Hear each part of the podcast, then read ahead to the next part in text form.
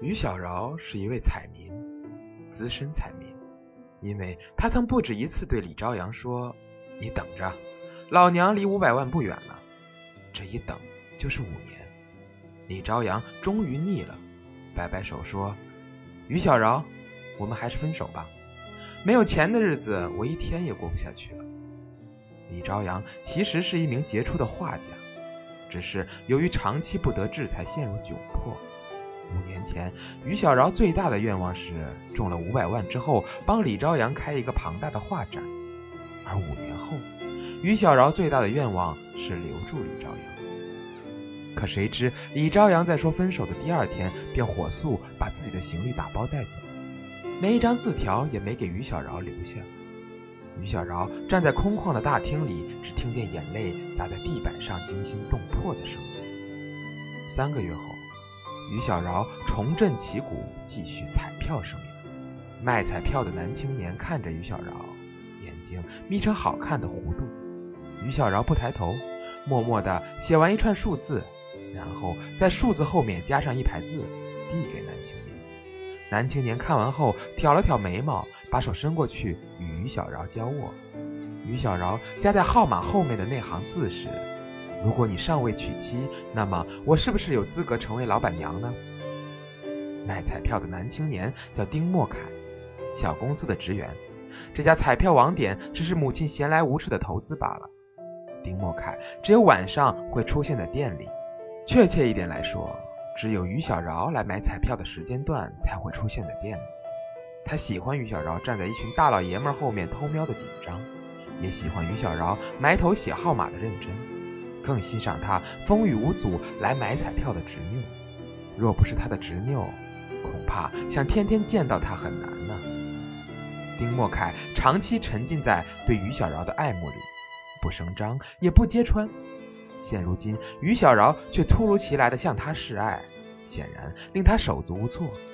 但也只是思索片刻，便决定与于小饶交往。毕竟他是如此爱慕她。这是一场莫名其妙的恋爱。不单丁默凯这么认为，于小饶也是。虽然于小饶当初的目的十分明确，他不过想借丁默凯之手，让买彩票变成空手套白狼的买卖。但一段时间相处下来，于小饶发现丁默凯其实是位很不错的男性，他体贴、幽默、乐观，最主要的，他很爱她。只是爱总归是一种不受控制的情绪。尽管对于丁默凯，于小饶满心感动，但心里的某个位置还是安放着出走的李朝阳。于小饶会趁着提早下班的空当，四处打听李朝阳的消息。他不信李朝阳能凭空消失。直到某天，被丁默凯从厨房叫到客厅，于小饶才透过荧屏看到久违的李朝阳。李朝阳衣着光鲜地坐在演播厅里，说着他创业的艰辛与困苦，眉眼间的自豪与骄傲昭然若揭。李朝阳居然放弃最爱的美术去从商。于小饶从来不知道李朝阳有生意头脑，他眼里的李朝阳专心于画作的时候，能够漠视整个世界，包括自己。于小饶坐在沙发上，百思不得其解。丁默凯见状，担忧的揽过他的肩膀：“小饶，虽然我不及你的前男友优秀，但我会尽全力让你幸福，只要你给我足够长的时间。”这晚，躺在丁默凯怀里的于小饶久久不能入眠，但能明显感觉到丁默凯的怀抱比平时要紧得多。于小饶抚上丁默凯眉心。内心乱作一团，他在考虑要不要去见李朝阳，转念又觉得没有必要了吧，因为此时的李朝阳今非昔比，他不再缺钱，不再郁郁不得志，更不需要昔日的女友为他付出，反而去了还会招致攀附的名声。隔日，丁默凯仿佛下了很大的决心，握住于小饶的手说：“小饶，其实我知道你当初要与我交往的目的。”我也知道你私底下一直在打听李朝阳的下落。如果，我是说，如果你还爱他，就去找他吧。于小饶真的去了。当他站在李朝阳面前的时候，李朝阳并不惊讶，熟人的牵过他的手，放在自己手心，等他开口。打也好，骂也罢，只要他的于小饶还心系着他。没有料到的是，于小饶抽出自己的手，从口袋里掏出一张薄薄的彩票，对他说：“你看，我没有骗你，我真的中了五百万。可你已经不需要这笔钱了，就像不需要我一样。”于小饶当着李朝阳的面把彩票撕成碎片，然后捏在手心里望着他。李朝阳只浅浅淡淡的说了声“珍重”，便让他离开了。李朝阳其实也有自己的故事。当日，李朝阳决定离开，并不是因为自己受够了苦日子，而是见不得于小饶同他一起受苦。也就在那一天，他为于小饶放弃了自己的梦想。投身到平日里自己最不屑的商海中。当他终于可以风光迎娶于小饶时，他的于小饶如同那张撕碎的彩票，一去不复返。这故事便再也无从诉说了。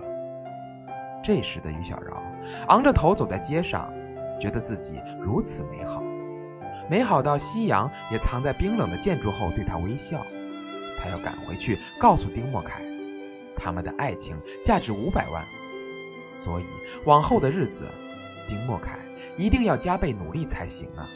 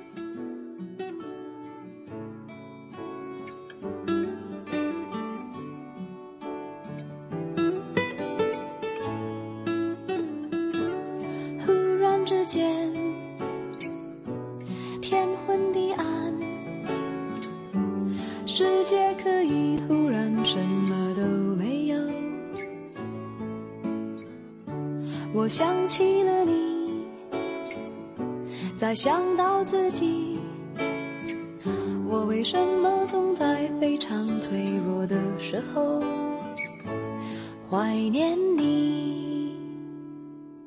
我明白，太放不开你的爱，太熟悉你的关怀，分不开，想你算是安慰还是悲哀？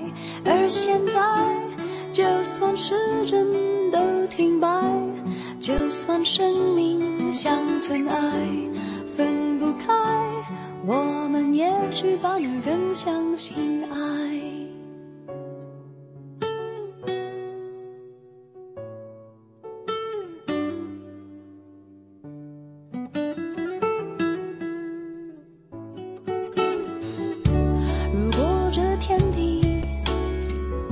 最终会消失，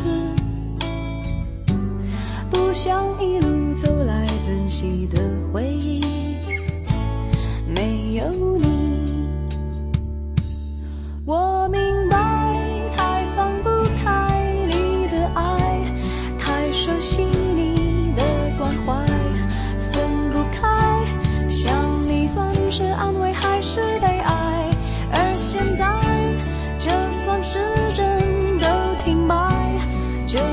生命像尘埃，